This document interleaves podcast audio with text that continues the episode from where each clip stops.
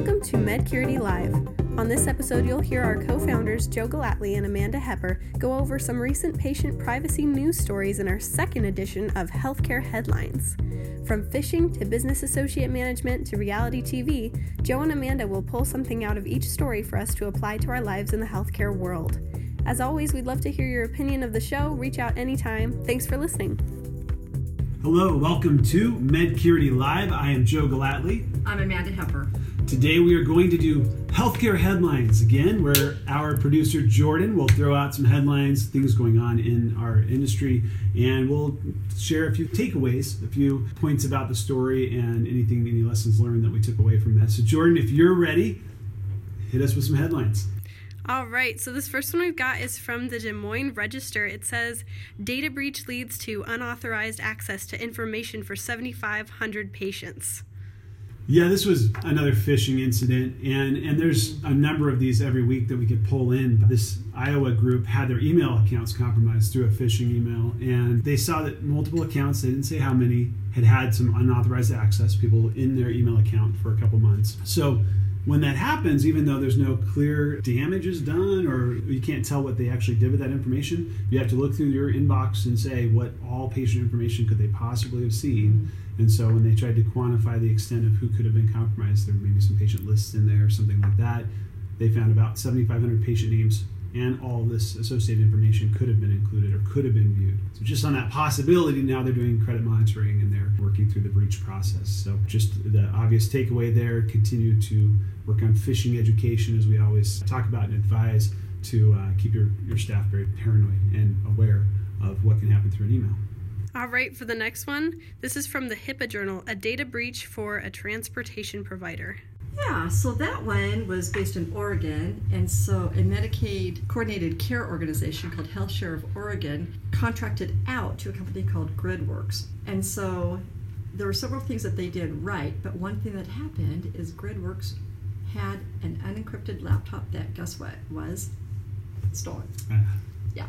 So they had to notify 654,000 patients that their PHI could have been compromised. And so, some things that HealthShare did right is they had the right policies in place. They had conducted current security risk assessments, including vendor assessments of GridWorks.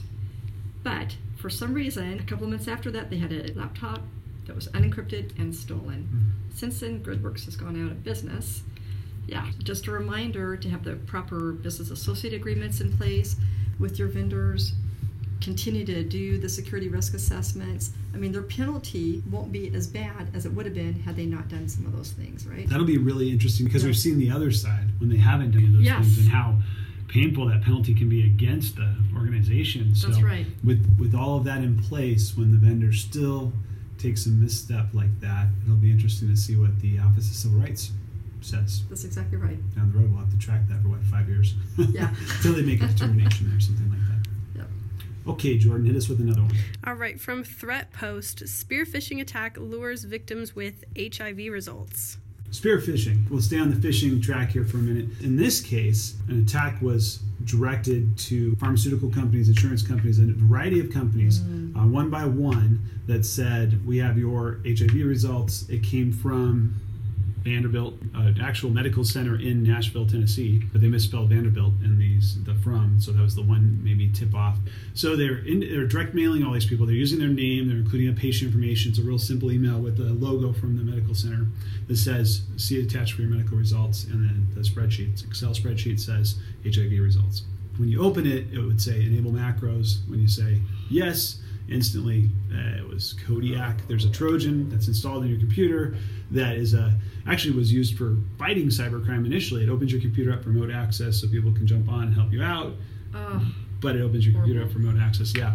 So there, it's another example again, of course, of the emails that you can get that are trying to look real, hoping that at least some section, some selection of people that get this may have that message resonate and they open it up and proceed. Also, indus- industry context. So it must have been uh, a compromised address book for somebody who had a lot of industry contacts that we're all getting this email at this point. So pay close attention to those emails and stay paranoid. Right. Will do. From JD Supra, it says solo practitioner to pay a $100,000 settlement. Ouch. Yeah. So this was the first OCR penalty of 2020.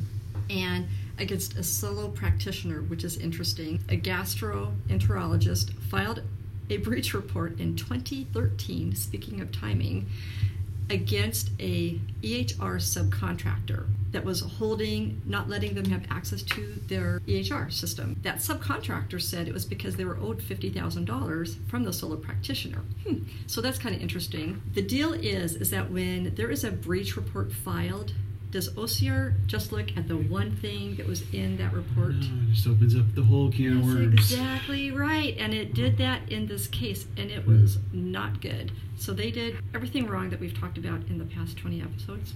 They had not, this gastroenterologist had not done a security risk assessment, nor did they do one after the breach report. BAAs were not accurate. One thing that you need to do with the business associate agreement is make sure that you have a clause in there for downstream business associate agreement. So if your business associate or vendor has subcontractors, there needs to be a business associate agreement there as well. So, in addition to the $100,000 penalty, and this is not new news to us, they have to conduct a thorough and accurate risk assessment. They have to have proper policies and procedures, and guess who gets to review those? It's a two year mitigation plan, and they have to provide HHS with their training plans. So one thing after another after another. So, so some takeaways from that is I mentioned one earlier. Make sure that you understand who your business associates are sharing PHI with and have those downstream business associate agreements. They didn't do what the prior one I talked about was. So to vet your vendors or your business associates, right, to do those kind of audits is a really smart thing to do to make sure that they're following proper practices. Never lose complete control of your data, which they had done right? They didn't have the right backups in place and all of that. So, So they didn't want to pay the fifty thousand. So they went to the feds and said, "Hey, help us out here." And the Fed said, yeah, "You can pay us a hundred thousand and start doing everything correct that you should have been doing in the first place." right, Oh, right. Ouch. And as we know, that penalty is just a percentage of the overall breach cost. yeah, right? especially wrap around a two-year mitigation That's right. All the labor associated with that. Yep. Yeah. Wow. I have a quote. cool. From Roger Severino, whom I love to follow. He's the director of the OCR. He noted that the failure to implement basic HIPAA requirements, such as an accurate and thorough risk analysis and risk management plan, continues to be an unacceptable and disturbing trend within the healthcare industry. So, another note it's not just large healthcare organizations, it is solo doc practices too. So, everyone has to comply. That's why we exist. That's right, we can, we're here to help. Here to help with that for sure. All right, Jordan. From Health Leaders Media, it says HHS interoperability rules get mixed response. Trying to pick out headlines that have a really uh, long words and make it as Thank difficult you. as possible for you. yes, so new rules around interoperability that came out on Monday uh, this week. Uh, so a couple of the key takeaways, what that means. So they're trying to make patient data available uh, to the patients, right? So there's an interesting previous story of not even the physician couldn't get it. The patients are now going to have ability to access the patient information from a hospital, from a clinic via an API. There's a little bit of this out there right now, but it's really not widely available. And they're saying 2021 deadline. So some of the resistance here is the physicians' offices are saying, so you're putting the cost on us to pay for an API potentially, or we're paying the EMR vendor to create it at least. What that API means, it's an opportunity for patients to get download apps to um, download and then get their patient information from their care provider, right? So the hope is this opens up a, a, bigger ecosystem of apps that allow patients to pull all their patient information into one source and manage it and kind of have control over their own data. Utopia.